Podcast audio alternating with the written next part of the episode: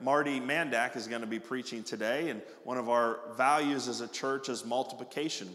And in order to multiply, you need to invest in and raise up new leaders. And I've been very encouraged over the last two years by the opportunity to uh, see Marty grow and give him opportunities in ministry.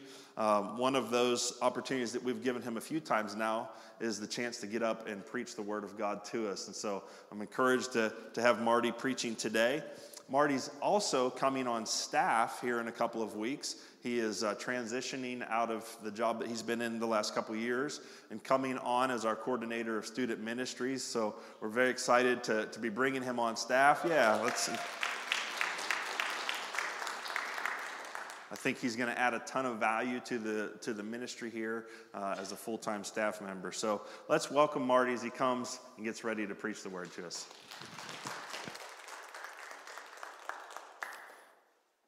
Thank you, Pastor Fred. I appreciate any opportunity that I have to stand in the pulpit, to preach, to open the Word of God and convey a message that He's laid on my heart, or that a, a series that we're going through. Um, there's something special about this particular passage, though. I don't know, for those of you who are friends of mine on Facebook, if not, you know, sorry. Uh, but... I, uh, I was saved when I was fourteen years old uh, at a youth conference. I was going to Harvest Baptist Church, which is just down the road on twenty-eight, I guess up the road, depending on how you're looking at it. And um, they used to do these things. They might still, I'm not sure if they do. They used to call these teen takeover services, which sounds horrible in and of itself, like, oh my gosh, the teens are taking over. But what they would do is they would give teenagers the opportunity to do everything they see Sunday morning. So everything from choir at that point, to announcements, to preaching, to music specials. Literally everything was done by the teenagers. And I remember Pastor Skelly, who is no longer there, he used to say, you know, the the church, capital C, you know, the world looks at the church and says, you know, the youth, we got to protect the youth. We got to raise them up because they are the church of tomorrow. And he used to hate that saying because he would say, no, the youth is the church of today. And I wholeheartedly believe that, and so I'm excited not only to come on staff and to be able to lead the youth, but not only that, God has given me an opportunity to revisit a passage, actually, when I was fifteen years old. So I was about a year into my salvation walk. God gave me an opportunity to preach at one of those teen takeover services, and I preached this passage. And I did all right. Uh, it, I said last night on my on my status that I had eight points to my sermon. Don't worry, I don't have eight points this morning.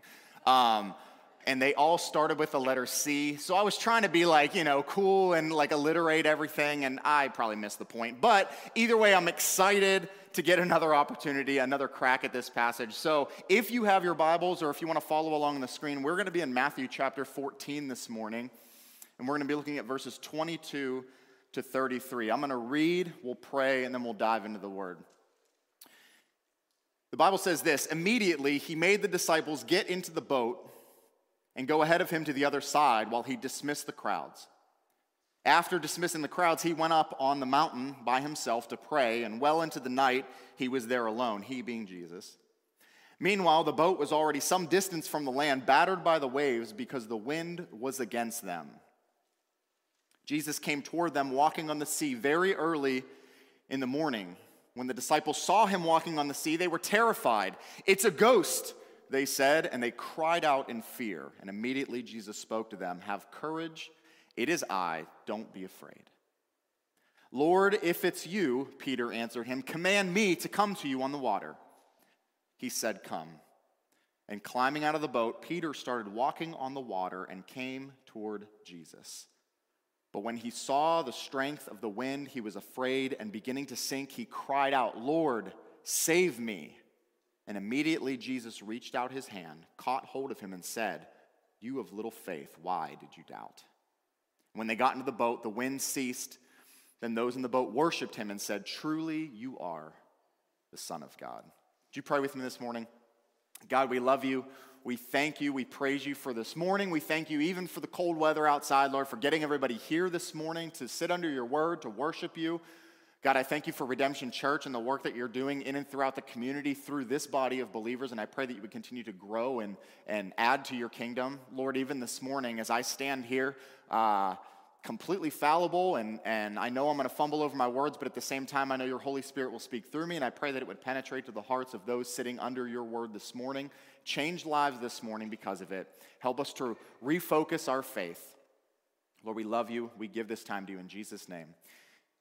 Amen. So the account of Jesus walking on the water immediately follows a pretty familiar story, one that we actually looked at in the Gospel of John, the feeding of the five thousand. Or, I mean, it says feeding of the five thousand, that's counting men alone, so it's probably somewhere maybe double that, even more than that if you want to think about it. So it's the only miracle, by the way, to be recorded in all four of the Gospels. So it's obviously, it's a big deal. This was something that was... Um, important.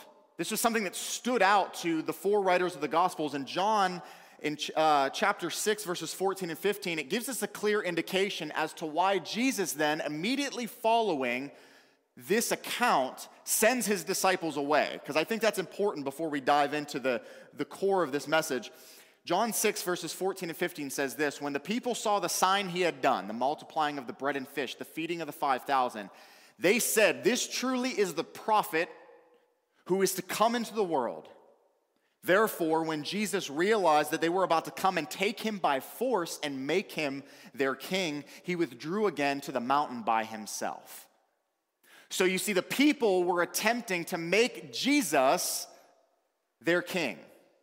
The one who would overthrow the oppressor, the Roman government, their savior had arrived, essentially, the Messiah, right? But they were looking for a Messiah that was a little bit different than what God obviously had in store, uh, a, a Messiah that would come and lay down his life. They were looking for someone to overthrow the oppressor, to, to stand in the place as their new king in the here and now. So not only that, but we also know right before this major gospel event that Jesus had learned about the beheading of his cousin, John the Baptist. Earlier in this chapter, we actually read that Jesus withdrew himself to a remote place to be alone when he received the news of his cousin's death. Sometimes I forget, I don't know about you, but sometimes I forget that Jesus was fully human on earth. So how weary he must have been all the time. And especially now.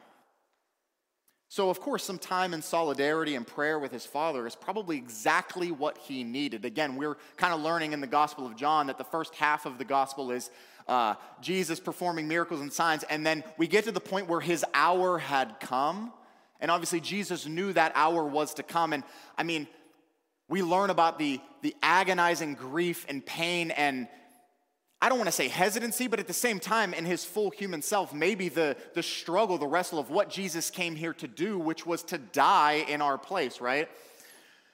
So we learned a good bit about the importance of prayer and how we ought to pray last week. If you missed that, check out that message. It was really good. So Jesus was spending some time alone in prayer in the mountainside, and he sends his disciples along. He gets out of there. And yet...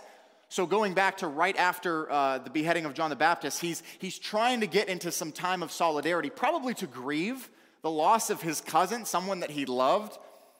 And yet we see earlier in this chapter that he had compassion on the crowds that were following him. And so he decided to heal their sick, which undoubtedly made for a very long day. And it even says that the people became hungry, so he fed them. Miraculously, of course. So this is where we are. This is kind of the setting of what came before this, and there's an urgency to get the disciples in a boat and send them on their way, as well as remove himself, Jesus, from this hot political dilemma. I'm not here to be your king yet, so to speak. But before we dive in, I want to mention one more thing that I believe is important as we dissect this passage this morning.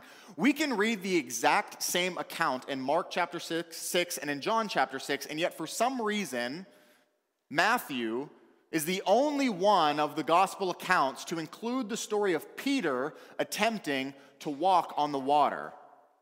So is there something about Peter and Christ's interaction that maybe Matthew wants us to see? Maybe there's something greater that's of significance here. Not only that, but this story is eerily similar of that narrative from six chapters prior, Matthew chapter eight, verses twenty-three to twenty-seven. I'm not going to read that. I'll just kind of recap. Basically, they're in a boat on the Sea of Galilee. A storm brews up, threatening to sink the disciples' boat while Jesus is sleeping. And I don't know, it's not like a cruise liner that they're on where he's like, you know, below deck sleeping in a nice little uh, uh, dormitory room. No, Jesus is, li- I mean, this is probably like a wooden fisherman boat that you would think of to take out on the Allegheny River. And he's just chilling, sleeping in the boat with the waves crashing all over him, right? And in that story, Jesus rebukes the winds and the sea, and the winds and the sea obey him. And this led to an astonished reaction from the disciples. They asked the question, what manner of men is this that even the winds and the waves obey him? So in both stories, we see first off the disciples are in a boat. Jesus appears absent in both of these accounts. He's sleeping in Matthew chapter eight and in verse or in chapter fourteen. He's not even there, right? He's in the mountain by himself. He sends the disciples alone. The disciples are caught in a storm and they're afraid. In Matthew eight, they're afraid of the storm. In Matthew fourteen, they're afraid of this ghost, this apparition that they see. In both accounts, Jesus is used the phrase, uses the phrase, you of little faith, as a rebuke. In Matthew eight, it's a rebuke to all of the disciples. And here in this account, it's to Peter himself. We can also see the disciples' response to Jesus' power displayed. In Matthew chapter eight, they're in awe, and their response is almost one of fear, in a sense of, what kind of man is this that even the winds and the seas obey him? And in Matthew chapter fourteen, this passage this morning, they worship him and say, truly you are the Son of God. So in both accounts, we can kind of see parallels and patterns of doubt, but also worship, which mirrors the reaction of another account where they encounter Jesus fully resurrected on the mountain at the end of this gospel, Matthew chapter twenty-eight, verse seventeen. And fun fact I learned, it's in the two accounts of the disciples in the boat, as well as at the end of this gospel, that the word that translates doubt occurs only in these passages in the gospel of Matthew. So it's clear that Matthew, the author of this gospel, is emphasizing an importance in this story as an example of the importance of faith, or the lack thereof, doubt, for his audience. And true faith leads to worship. Lack of faith can lead to doubt. So knowing all of that, we can, what can we take from this passage? Well, this morning I would like to point out a few things just in the next couple of minutes to help us maybe dissect a somewhat familiar story. I'm sure most of us in this room have probably at least heard the account of Jesus and or Peter walking on the water. But what I want to point out to you first this morning, I want to look at verses twenty-two to twenty-six again. And point number one, if you're filling out the handout, is this. Ungodly fear will undoubtedly destroy our faith. So let's look again. Well, verses twenty-two to and twenty-three, again, Jesus sends his disciples away. He retreats to a mountainside by himself to pray. Let's pick up in verse twenty-four. It says this, so meanwhile, while Jesus is apart praying in the mountain, the boat was already some distance from the land, battered by the waves because the wind was against them. Jesus came toward them walking on the sea very early in the morning. And when the disciples saw him walking on the sea, they were terrified. It's a ghost, they said, and they cried out in fear. Let me ask you a couple questions this morning. What scares you in this life? It's a rhetorical question. You obviously don't have to answer. I mean, what are you afraid of? What drives your fear levels through the roof?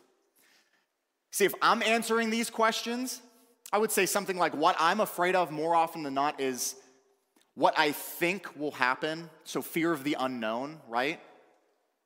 Well, in this story, the disciples were afraid of what they actually saw. What they What they knew in this moment was, I see someone walking across the water, not only that, during a storm. Like, we fear many things in this life, right? If we're going back to us for a second, we fear many things in this life. We fear what we don't know, but then we fear what we end up do knowing. There's really no in between. We fear humanity, you know, we fear for our lives sometimes. We also fear for humanity. We kind of just went through a little bit of that last year. I'm not going to revisit twenty twenty. That that year doesn't exist anymore. And we fear what has carried over from uh, yesterday. We fear what today brings. We fear what tomorrow may bring. We fear a lot of things. We fear the storms of life. We fear when things are calm. funny enough, almost as if we're anticipating the next thing that'll go wrong. Here's a fact for you. Fear eats away at our faith. It steals our joy, and it sucks the life out of us, and it's paralyzing.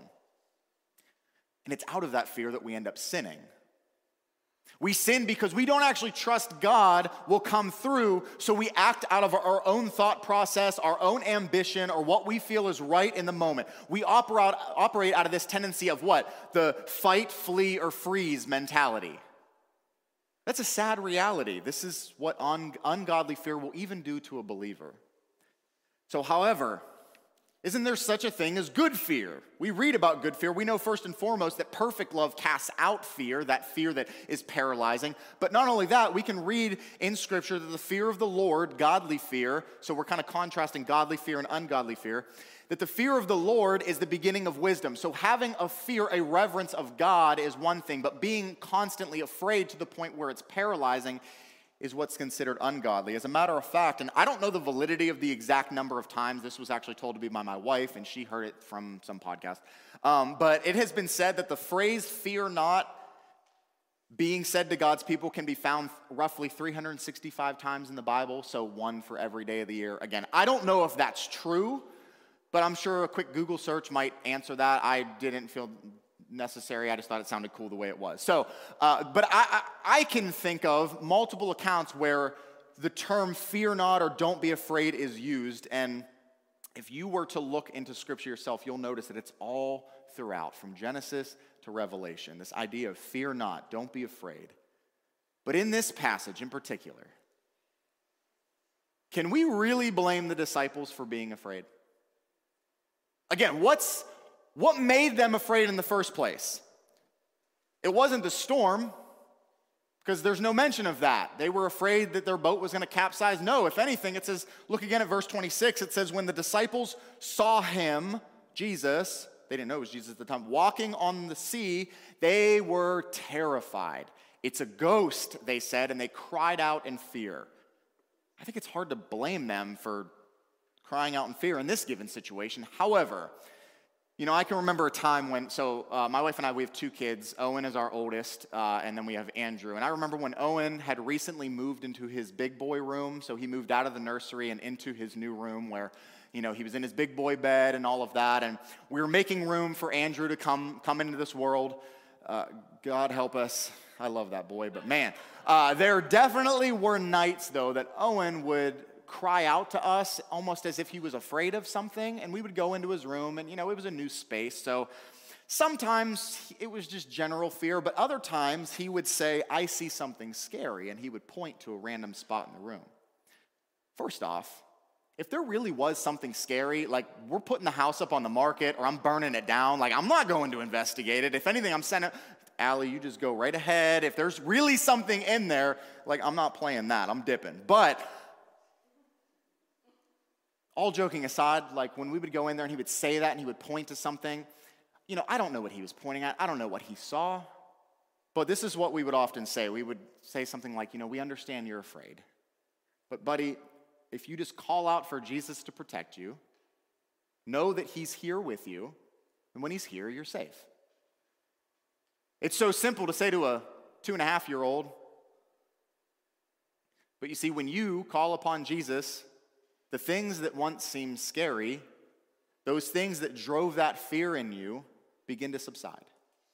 They may not necessarily go away, but when Jesus shows up, well, better yet, when we realize that he's been there the whole time, we finally realize, when we get our focus right, I mean, what an encouragement that is in those moments. So faith. Fear can destroy it, but what then is faith's foundation? Because fear can only destroy that which is not set upon a solid foundation, foundation to begin with. So we see first and foremost that ungodly fear will undoubtedly destroy our faith. But point number two this morning is that the foundation of a Christian's genuine faith is the Word of God. Let's look at verses twenty-seven through twenty-nine again. So again, they just saw something or someone walking on the water, and they cried out in fear. And it says, immediately Jesus spoke to them. Have courage, it is I, Don't be afraid. Lord, if it's you, Peter answered him, command me to come to you on the water. And he said, come. Let me ask you another question, and I'm mainly speaking to myself here because I really wrestle with this, with this passage. What would make any sane person do what Peter did in this story? I mean, if you really think about it, Peter's nuts. What in the world would make him call out to this ghostly figure and say, if it's you, Jesus, like, let me come out there and walk with you? I'm not volunteering for that. If anything, I'm sending Peter along. Like, yeah, you go ahead and do that. Let me know how it works. And if you fall in, too bad. So Peter gets it, maybe. It's not a ghost. Apparently, it's it's Jesus. He's challenging this, right? It's so easy to look at this story and say, wow, look at Peter go. Look at his faith. And oftentimes, that's how I've heard this passage preached, and I don't necessarily think that's wrong and in its place. But if I'm being honest, it's easy for me to just read this account and time and time again be like, man, good for Peter. But what did ultimately make Peter get out of the boat in the first place? What made him do that? There's something about understanding who God is and having that understanding that when he speaks, it provokes us to action. When he speaks, we're brought to life. Literally, that's the moment of salvation for all of us if you've encountered that. There's something about the Word of God that is foundational to our faith coming alive and then being put into action. We have examples like this all throughout Scripture. If you look at characters like Noah, Abraham, Moses, Joseph, Gideon, Mary, Paul, and then in this narrative, Peter. I even think about people outside of the Word of God, people like a German monk who decided to take a stand against the traditional religious practices of the capital C church at the time, sparking the Protestant Reformation. Martin Luther, right? Well, in Martin Luther's defense to his accusers, these uh, can be found in his writings, The Diet of Worms. It's this, uh, there's a quote out of there where he says, "My conscience is captive to the Word of God." See, it's the Word of God that provokes us to action. When God speaks, our faith grows. And when our faith grows, we then act.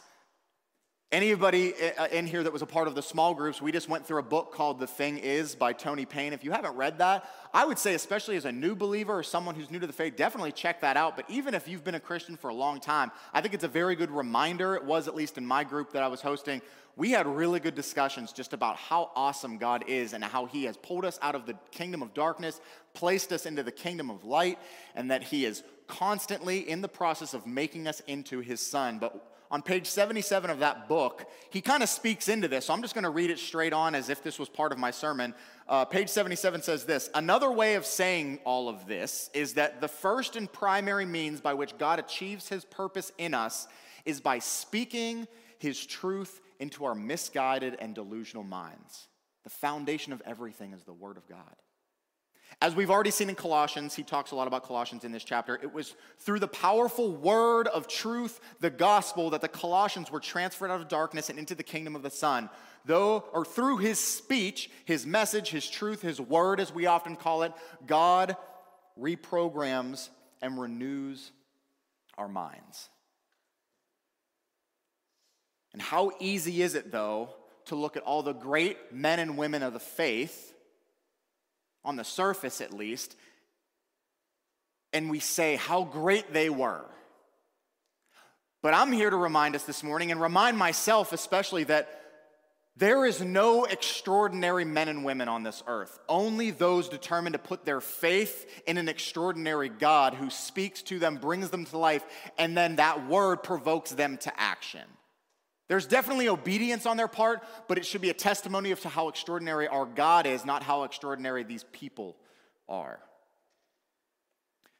If God says, be assured that it is done, and it's, can you believe that?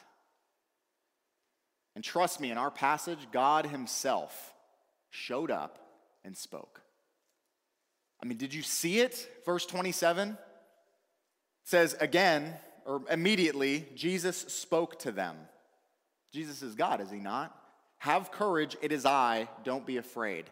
God's word. Jesus, the Word made flesh, commands his disciples to not only have courage, but not, to not be afraid. And the words, "It is I," that he utters are literally translated, "I am." The divine name of God found in Exodus chapter three, verse fourteen. So we see here that Jesus not only did what only God could do, but then used God's name to identify himself in that moment. That's incredible. Jesus literally said, "Have courage, I am, don't be afraid." The exact same title that God used to, uh, to Moses whenever Moses was like, "I'm gonna go to Pharaoh and tell him I'm, I'm here on behalf of this God. Like, what am I supposed, how am I supposed to identify you?" And God says, "Tell him I am that I am sent you." Jesus, the Word who was in the beginning with God and who is God, is the foundation of our faith. If we build our faith on anything else, what are we doing? As the old Edward Mote hymn goes, and I'm sure most of you have heard this before, "My hope is built on nothing less than Jesus Christ, my righteousness. I dare not trust the sweetest frame, but wholly lean on Jesus' name. When darkness veils his lovely face, I rest on his unchanging grace. In every high and stormy gale, my anchor holds within the veil. His oath, his covenant, his blood support me in the whelming flood.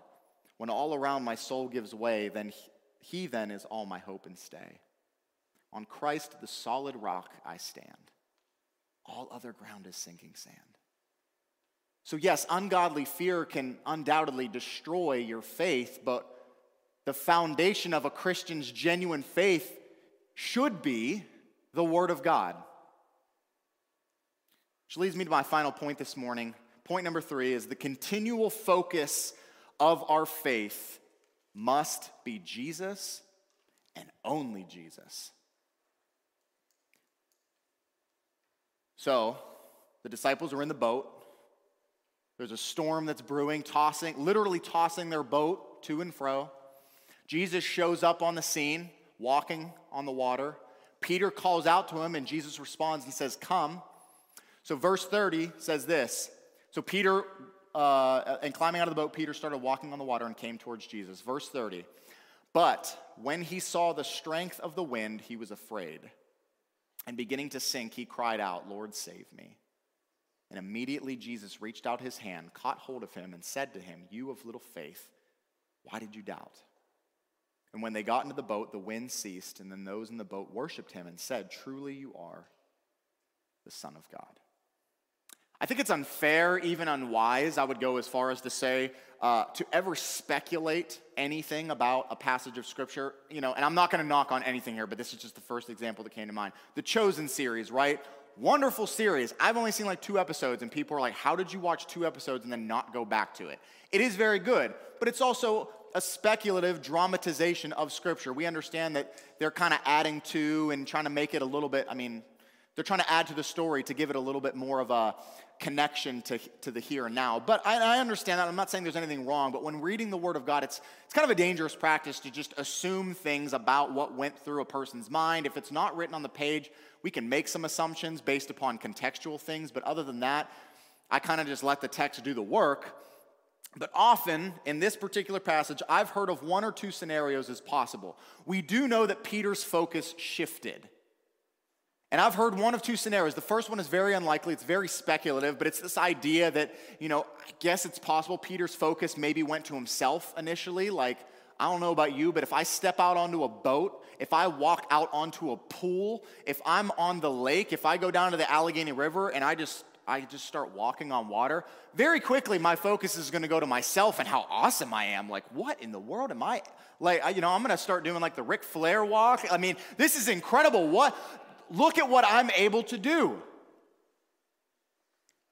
The second, though, scenario, I guess, I mean, I guess that's possible for Peter to have gotten a little full of himself, but the second scenario is that Peter's focus went to his surrounding circumstances. It's in verse thirty that we get the only indication of what went awry. It says, "But when he saw the strength of the wind, he was afraid."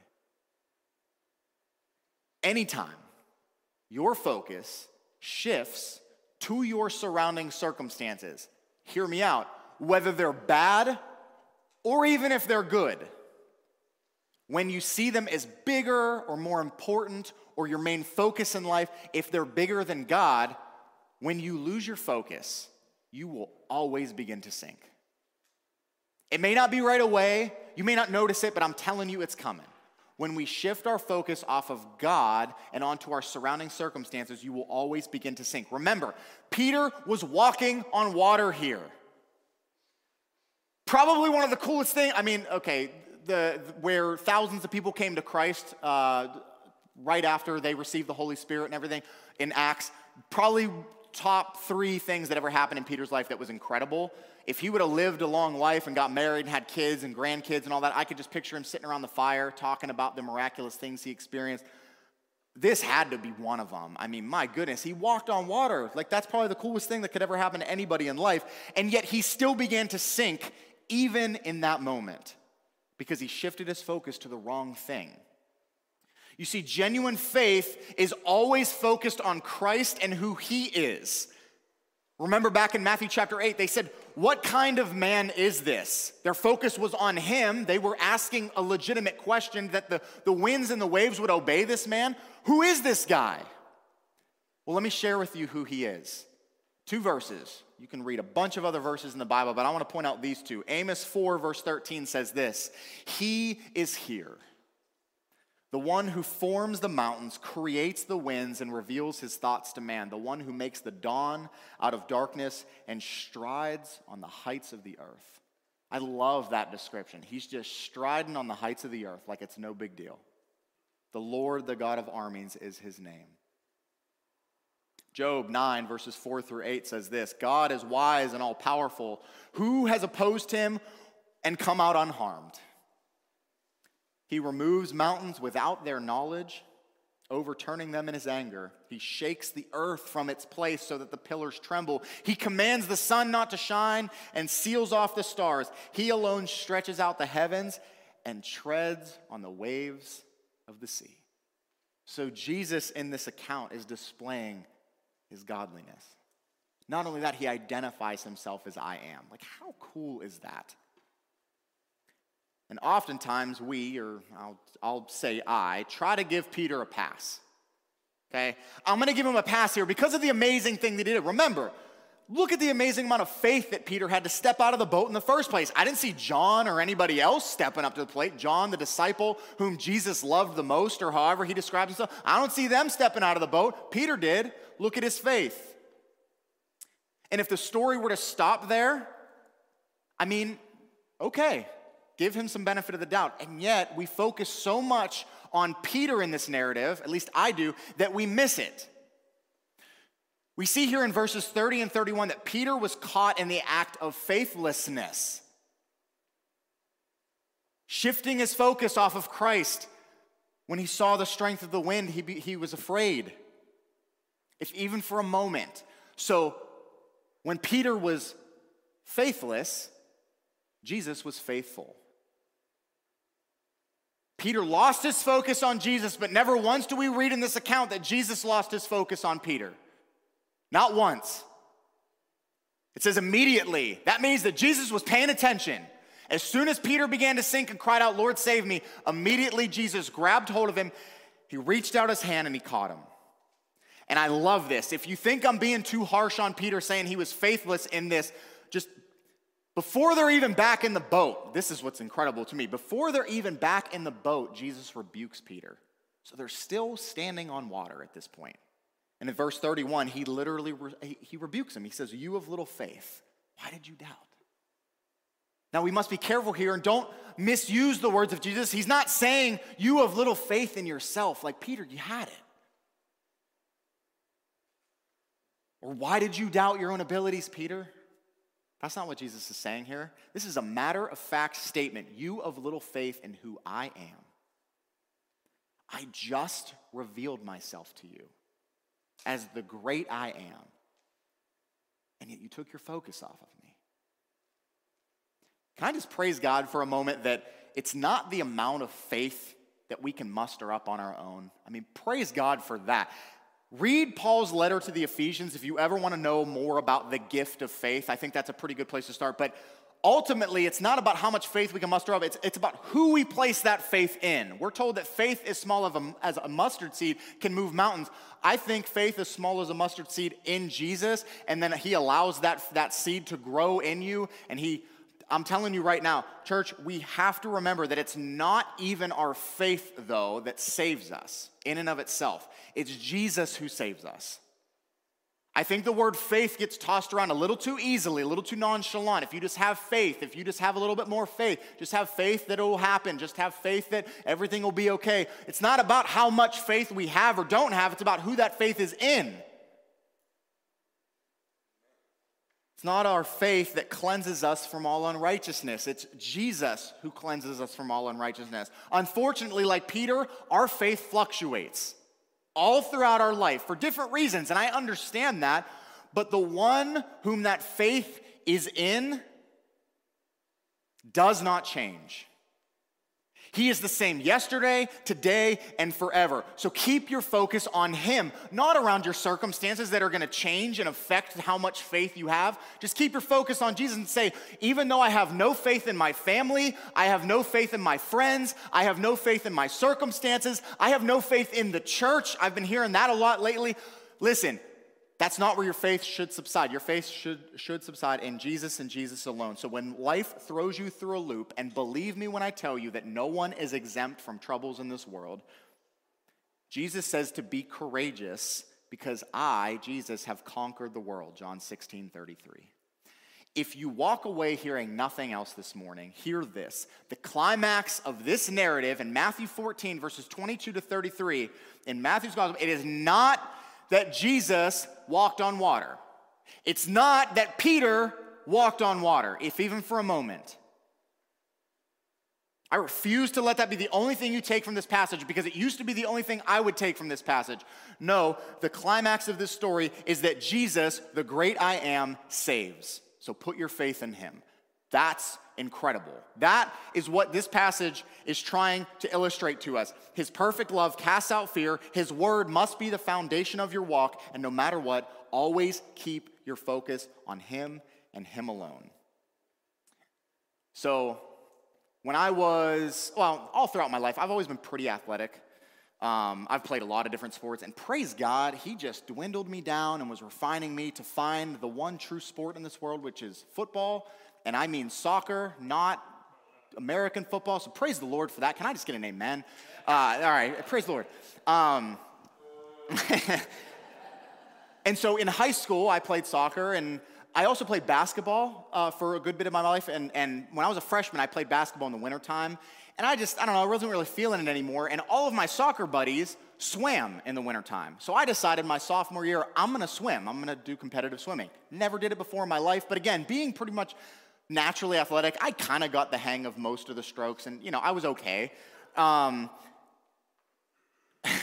the one stroke that I hated the worst, if anybody in here ever did competitive swimming or knows anything about it, the butterfly stroke is literally the worst possible thing that was ever invented by man, okay? That was one that I was picked to do because apparently I was half decent at it, that and the backstroke. So it's my first competitive meet. It's my first competitive time ever swimming an event by myself. And not only that, my dad was the timekeeper, so typically parents would come, and there was official judges, but then parents would keep time uh, and feed those numbers. They would usually have multiple timers so that they would get an accurate reading of when you ended ended the race. So I get up on the block, and if any of you have ever done individual sports like tennis or I don't know if golf is exciting ever, but, you know, golf, you step up to the tee. I don't know if you get, like, butterflies in your stomach when you do that, maybe. Um, I'm sure when there's thousands of people watching, like Tiger Woods or something. But then swimming, you know, I get up on the block, and my gut is just wrenching. I'm like, God, this is the first time I've ever done this, okay? So I have my swim cap on. I put my goggles on. I get up on the block, and the buzzer goes off, and I jump.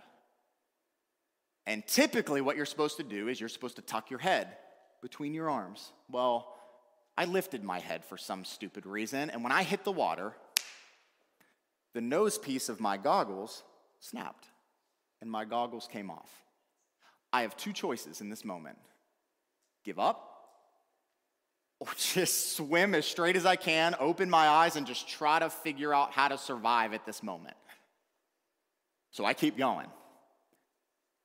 And I remember I made it. I, I did okay for the first lap. So it's four laps for a one hundred butterfly. It's down, back, down, back. Okay? On my first time down, I was struggling. But I knew as soon as I turned around and I lifted my head above the water for the first time, I got water in my eyes. I'm probably breathing in water into my lungs. I probably should have just gave up, but whatever. I lifted my head. And the only thing I could sort of make out, because, again, my vision was very blurry from the water, I saw my dad. And my dad's keeping time. And I told myself the entire race, just keep, keep focusing on dad. Don't worry about everything else. Just do your best and keep focusing on your dad. And I'm telling you right now, that was the only thing that got me through that race. I would love to tell you that I came in first and I blew everybody out. No, I came in last by a good bit. And I struggled, and I stumbled across the finish line, if you want to put it that way. But I'm telling you, the only thing that got me through that was keeping my focus on my father. So allow that, as corny as an analogy it is, to be an example of what it is I'm trying to get you to understand here. That it's not about our circumstances, ever. You understand that? And I, that's coming from a person that right now in life is actually doing okay. So I may be speaking to someone here this morning that's like, Marty, you don't know what's going on in my life, so how dare you say that? You don't know what I'm going through. You don't know what I've been through. You don't know what I'm about to be going through because of this, that, or the other thing. But I'm telling you right now, it's not about our circumstances ever, whether good or bad. God wants our focus. God commands our focus. And God deserves our focus. And more than we will ever know, in this lifetime at least, we need to keep our focus on God. When we focus our faith on Christ alone and his word as our solid foundation, what or whom shall we fear? Where's your focus this morning? Would you pray with me? God, thank you so much for an opportunity to bring your word. I pray that in my feeble attempt to try to communicate and to communicate as best as I could, God, that somehow you uh, allowed a message to, to resonate in the hearts of the people that sat under me. God, I pray that above all, you were honored and glorified by it. And I pray that if there's someone here this morning that's struggling, struggling to the point where it seems like their circumstances are just overtaking them, feels like they're swallowing water, feels like they... they can't breathe. God, I pray that they would just get their focus back on you. Allow this time of worship at the end of our service to reshift that focus back to you. Not only that, Lord, but to keep it there. And I pray that you would empower them by your Holy Spirit to be able to do so. And Lord, I also want to pray for people here that may be going, things are going well. And God, how easy it is to get distracted by even the things of this life when things are going well. We still take our focus off of you as if this life has anything to do with anything but you. God, you are incredible, you are holy, you are just, and you deserve all glory, honor, and praise. You deserve our focus. You deserve everything that we have to offer you because it's you, the author of life, who brought us to life in the first place by speaking your word into our deluded and dead minds, Lord, and you brought us to life. So help us to, to worship you this morning. Help us to just to refocus. God, we love you. We praise you. In Jesus' name, amen.